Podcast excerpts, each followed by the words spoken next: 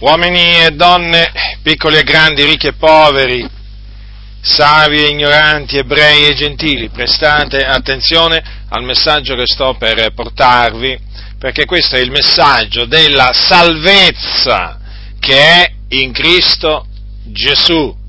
E vi ricordo che il fatto che ci sia un messaggio di salvezza vuol dire che c'è uno stato di perdizione di qualcuno, perché è evidente che se esiste una salvezza ci deve essere anche una perdizione e quindi, dato che voi siete perduti, dovete prestare molta attenzione.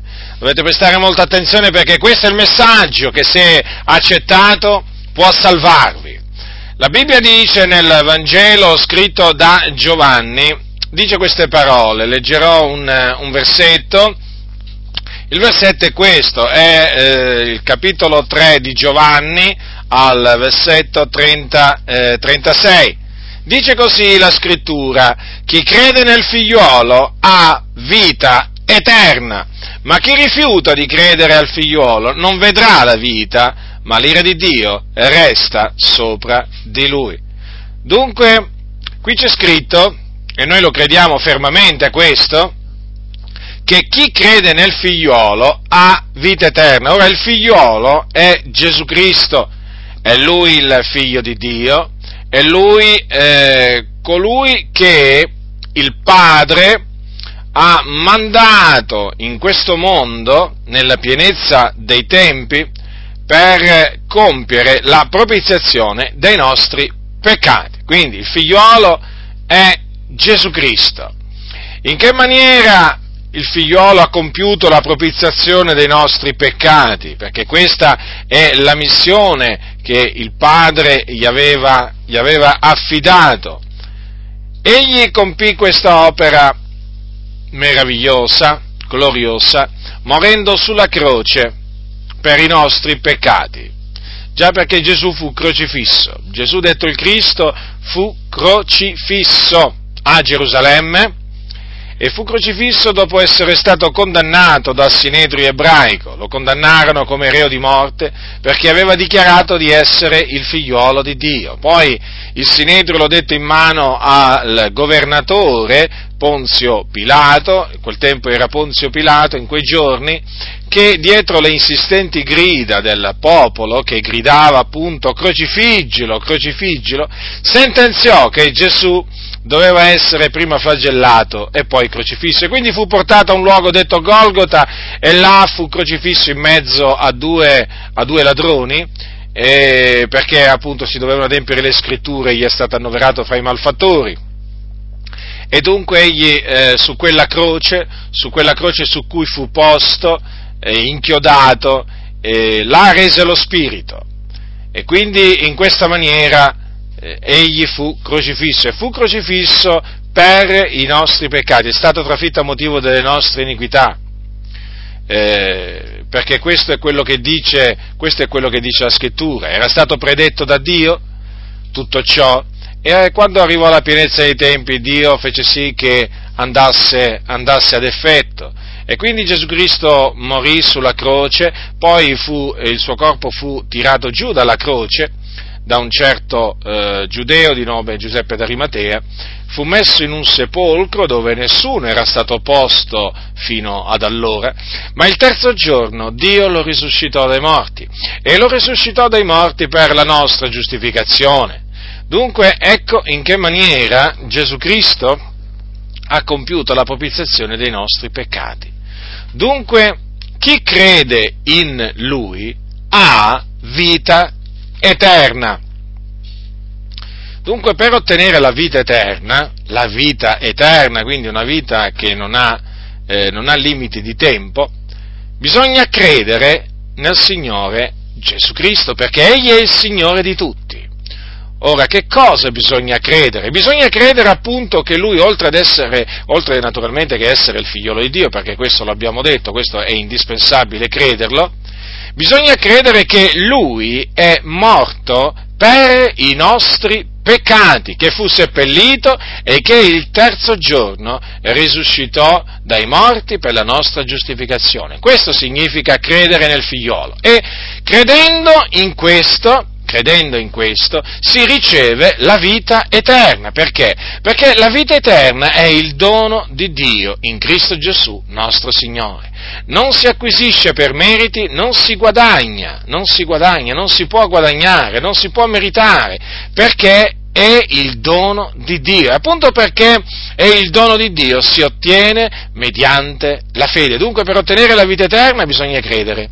Ci sono molti oggi che pensano che il paradiso ce lo si possa guadagnare con le opere buone o compiendo mortificazioni, rinunce di vario genere. Questa è una menzogna, perché appunto la Sacra Scrittura a tale riguardo dice che il dono di Dio è la vita eterna in Cristo Gesù nostro Signore.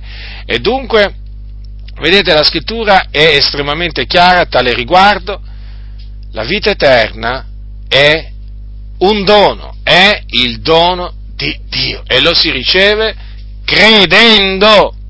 Dunque io vi esorto, vi esorto voi che mi ascoltate, vi esorto a credere a credere in Gesù Cristo, il Figlio di Dio, per ottenere la vita eterna. E naturalmente non è che si riceve solo la vita eterna quando si, quando si, crede, quando si crede, in Gesù Cristo, perché come vi ho detto, Egli è venuto per compiere la propizzazione dei nostri peccati, Egli ha sparso il suo sangue per la remissione dei nostri peccati. E quando infatti si crede nel Signore Gesù Cristo, si riceve anche la remissione dei propri peccati. Quindi la cancellazione dei propri debiti che si sono sono contratti eh, diciamo, eh, nei confronti di Dio, si riceve, eh, si riceve, la giustificazione perché appunto si viene giustificati, giustificati eh, per grazia da tutte le cose dalle quali non si è potuto essere giustificati per la legge, perché appunto mediante la legge non si può essere, non si può essere giustificati.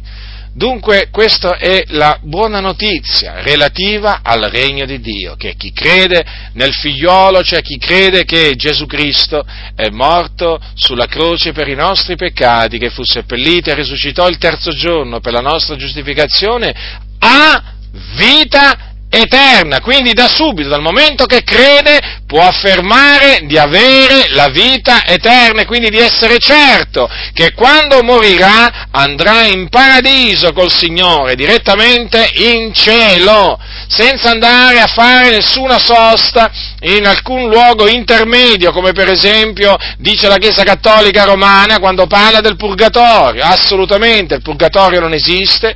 Coloro che muoiono eh, in Cristo siccome che hanno la vita eterna, vanno immediatamente in paradiso ad abitare con il Signore. Ci accusano di essere dei presuntuosi nel dire questo, cioè nel, nell'affermare che noi abbiamo la vita eterna, perché noi siamo di quelli che abbiamo creduto.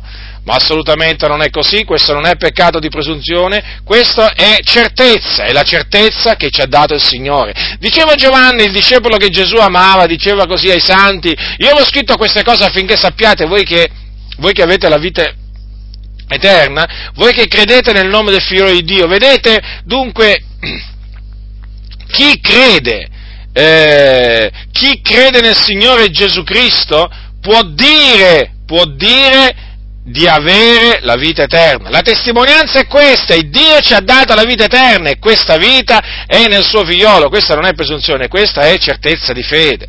E dunque assolutamente non è, eh, non è presunzione.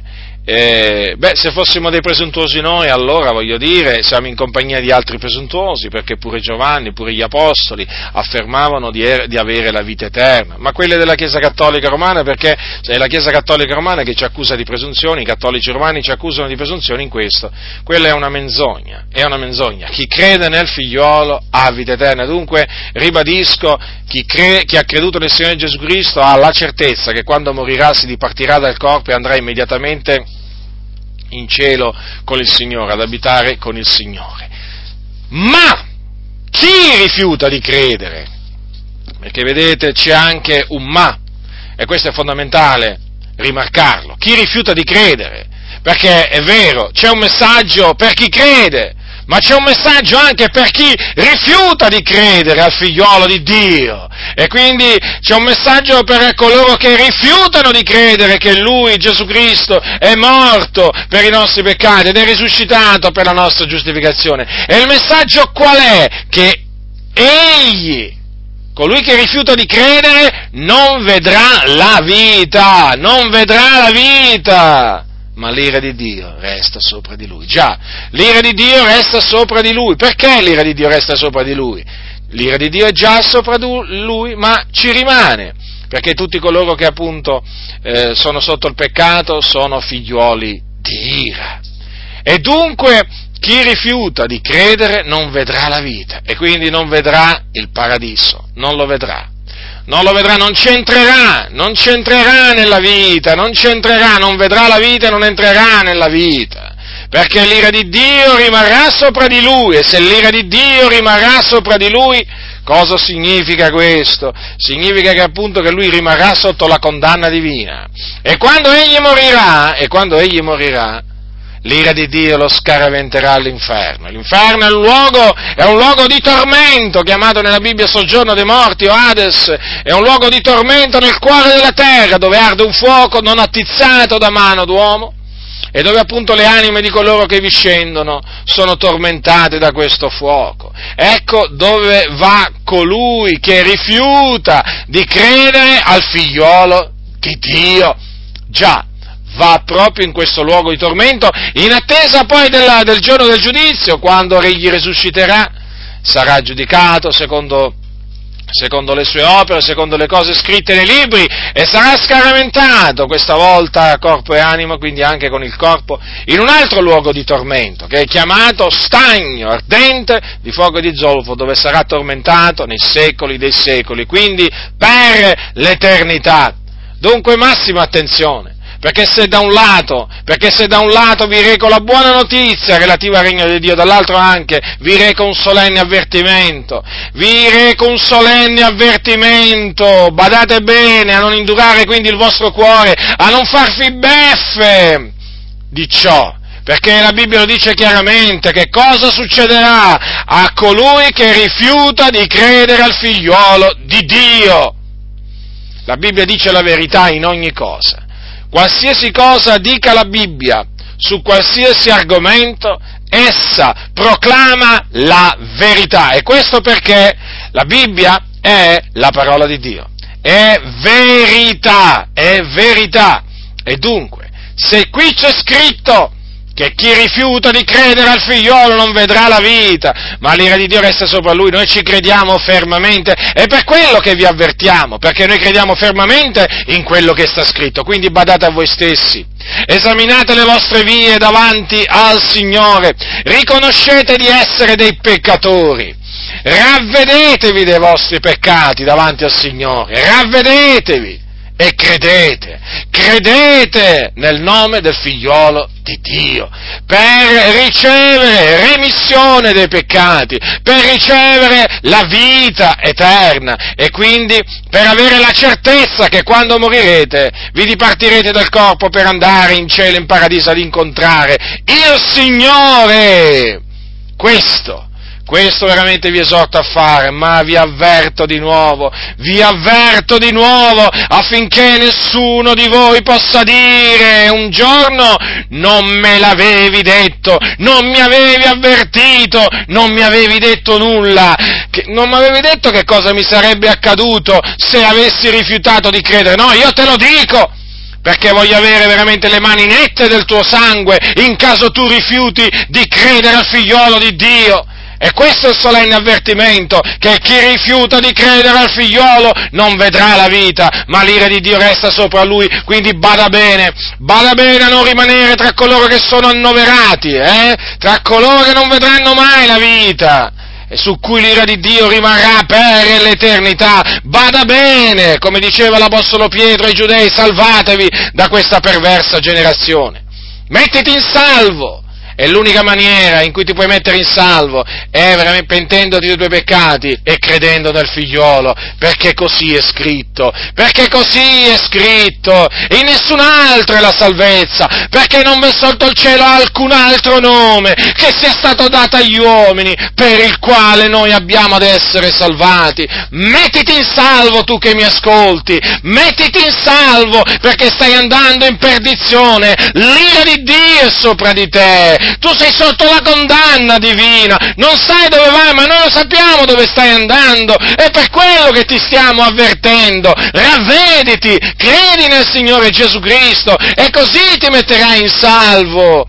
Ti metterà in salvo, ti metterà in salvo dalla perdizione eterna che ti aspetta, veramente da questa ignominia, infamia eterna, da questo tormento eterno che ti aspetta. Fallo immediatamente! Questo è il giorno della salvezza. Oggi, oggi è il giorno della salvezza. Questo è il tempo accettevole. Non indurare il tuo cuore, non farti beffe di questo messaggio. Qui c'è di mezzo l'eternità, c'è di mezzo l'eternità. Non un giorno, due o tre giorni, tre anni, trecento anni, no, l'eternità. Dunque adesso sai cosa devi fare per ottenere la vita eterna ma sai anche, sai anche che cosa ti accadrà se rifiuterai di credere al figliuolo.